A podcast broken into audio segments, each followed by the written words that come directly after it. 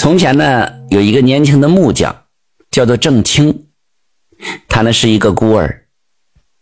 这个人呐，为人内向，还其貌不扬。小时候呢，四处流浪。后来有个木匠收他为徒了，教了他点木工手艺，赚钱糊口。这个郑清啊，他不善言辞，家里是一贫如洗。到了而立之年了，仍旧没有娶妻。那这个郑清家里为什么一贫如洗呢？他呀，平日里帮大家干活啊，只是为了吃饱饭。遇上一些个贫苦家庭啊，他不但分文不收，连吃饭都自己想办法解决。平时赚的银两啊，也省吃俭用的积攒下来。要遇到周围谁家遇到困难了，便慷慨解囊，是个远近闻名的善人。俗话说：“这天有不测风云。”郑清啊，患上了一种怪病，腹中经常奇痛难忍，让他是求生不得，求死不能啊。找遍了很多名医，也都看不出是啥病来。望着日渐消瘦的面庞，心想：这时日无多了。俗话不也说了吗？说生死有命，富贵在天吗？若是自己命里注定过不去这个劫难。便由他去吧。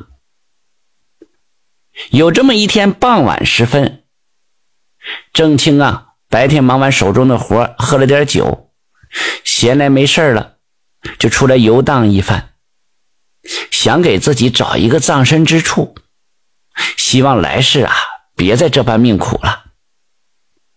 他恍恍惚惚的出了门，在荒无人烟的小路上走了一个时辰。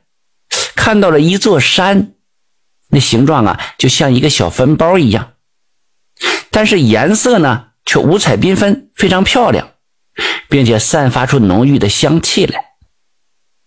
那山脚正中传来了一束光亮，他好奇呀，便直奔那个光亮之处走过去了。这个亮光啊，实际是一个山门，走进里面是一条宽阔的大道。道路两边是鸟语花香，景色宜人。他从来都没有见过这段美景。郑清就继续往前走，闻着小路上阵阵香气扑鼻而入，感到自己的精神气力更加的舒畅了。不知不觉走到一个古色古香的府邸门前，一个花容若貌的姑娘打开门了，阴沉着脸：“你是何人呢？”为何要闯入我的地盘呢？哦，我这观赏风景、四处游荡，是无心打扰到了您，还请您见谅哈。我这就走，此地岂是你说来就能来，说走就能走吗？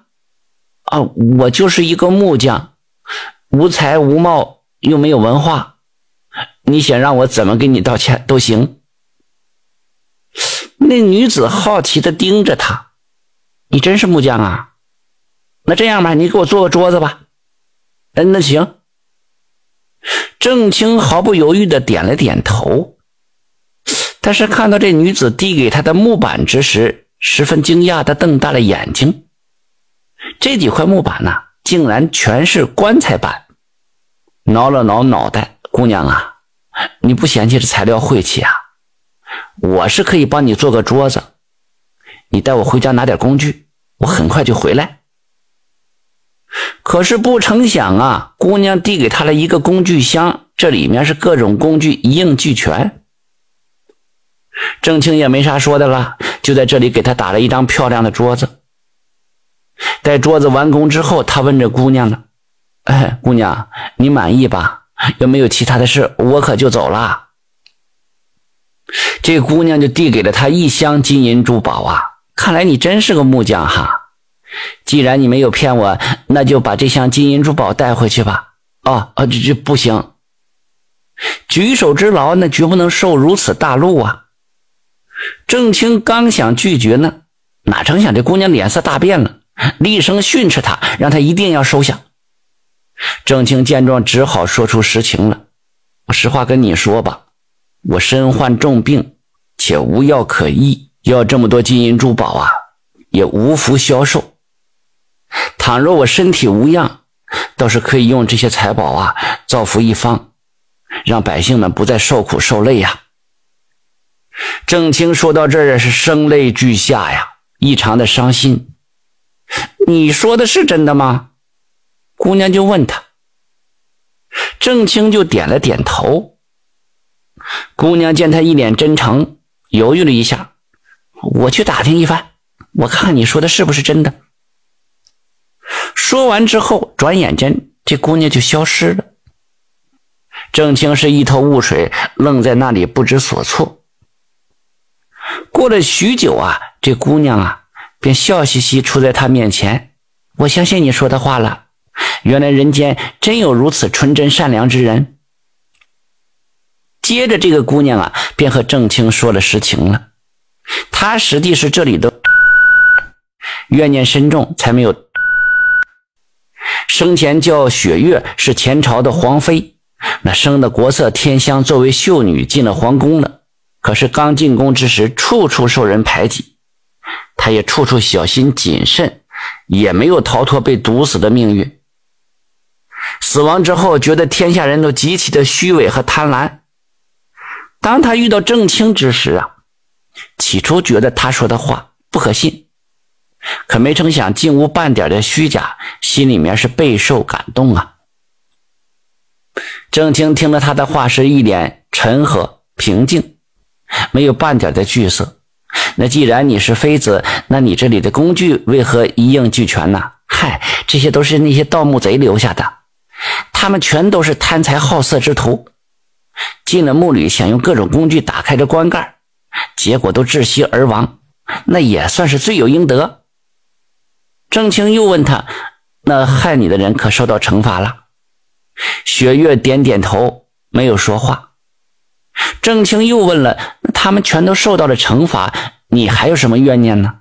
我此生此世啊，不知情为何物，怨念怎能不深呢？”说完了，便递给他一包草药。我刚来的时候问过田太医了，这个药就可以治你的病，你拿去吧。郑清愣在那里，不知所措，结结巴巴，急得满头大汗呐。这雪月就笑着说道：“你放心的去吧。”咱们还会见面的。郑清刚想和雪月道别，突然听到远处有鸡叫声，一下子醒过来了，发现自己竟然睡在一处古墓之前。看了看初升的太阳，发现这时候天色已经亮了。那之前发生的事情究竟是不是梦呢？郑清自己都有点说不清了。你若说是梦吧，怀中还抱着一包草药；若说不是梦，那雪月去哪儿了呢？回到家里之后，将这草药服下了，顿时觉得腹部的疼痛减轻了许多了。没过几天，竟然奇迹般的痊愈了。郑清非常开心呐，他觉得这冥冥之中自有天意。每天夜里经常能梦到雪月在景色宜人、风景秀丽的地方看着他微笑。这里是四季如春，鲜花飘香啊，但是没有一株花能比上雪月的美。郑清是从来不敢抬头看雪月，他觉得自己配不上她。终于有一天，雪月在梦里对郑清说：“我明天要转世为人了。”咱们的缘分可到此为止了。郑清非常失落，那那希望来世你能好人家吧。雪月就点了点头。自那之后啊，郑清再也没有梦到过雪月。后来就有媒人给郑清说媒了，要将隔壁村那个身患重病且残疾的姑娘介绍给他。郑清想了想啊，同意了。当晚洞房之时，姑娘主动掀开着盖头，郑清一看，吓得说不出话来。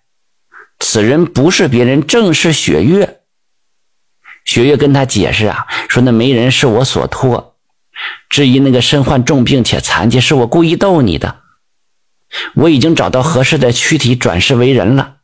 此人也是罪孽深重的盗墓贼，你还怕什么呢？郑清听了之后，非常的开心。紧紧的拥抱着雪月，自此以后啊，他们厮守终生，白头偕老了。感谢收听名城故事会，喜欢的朋友点个关注吧。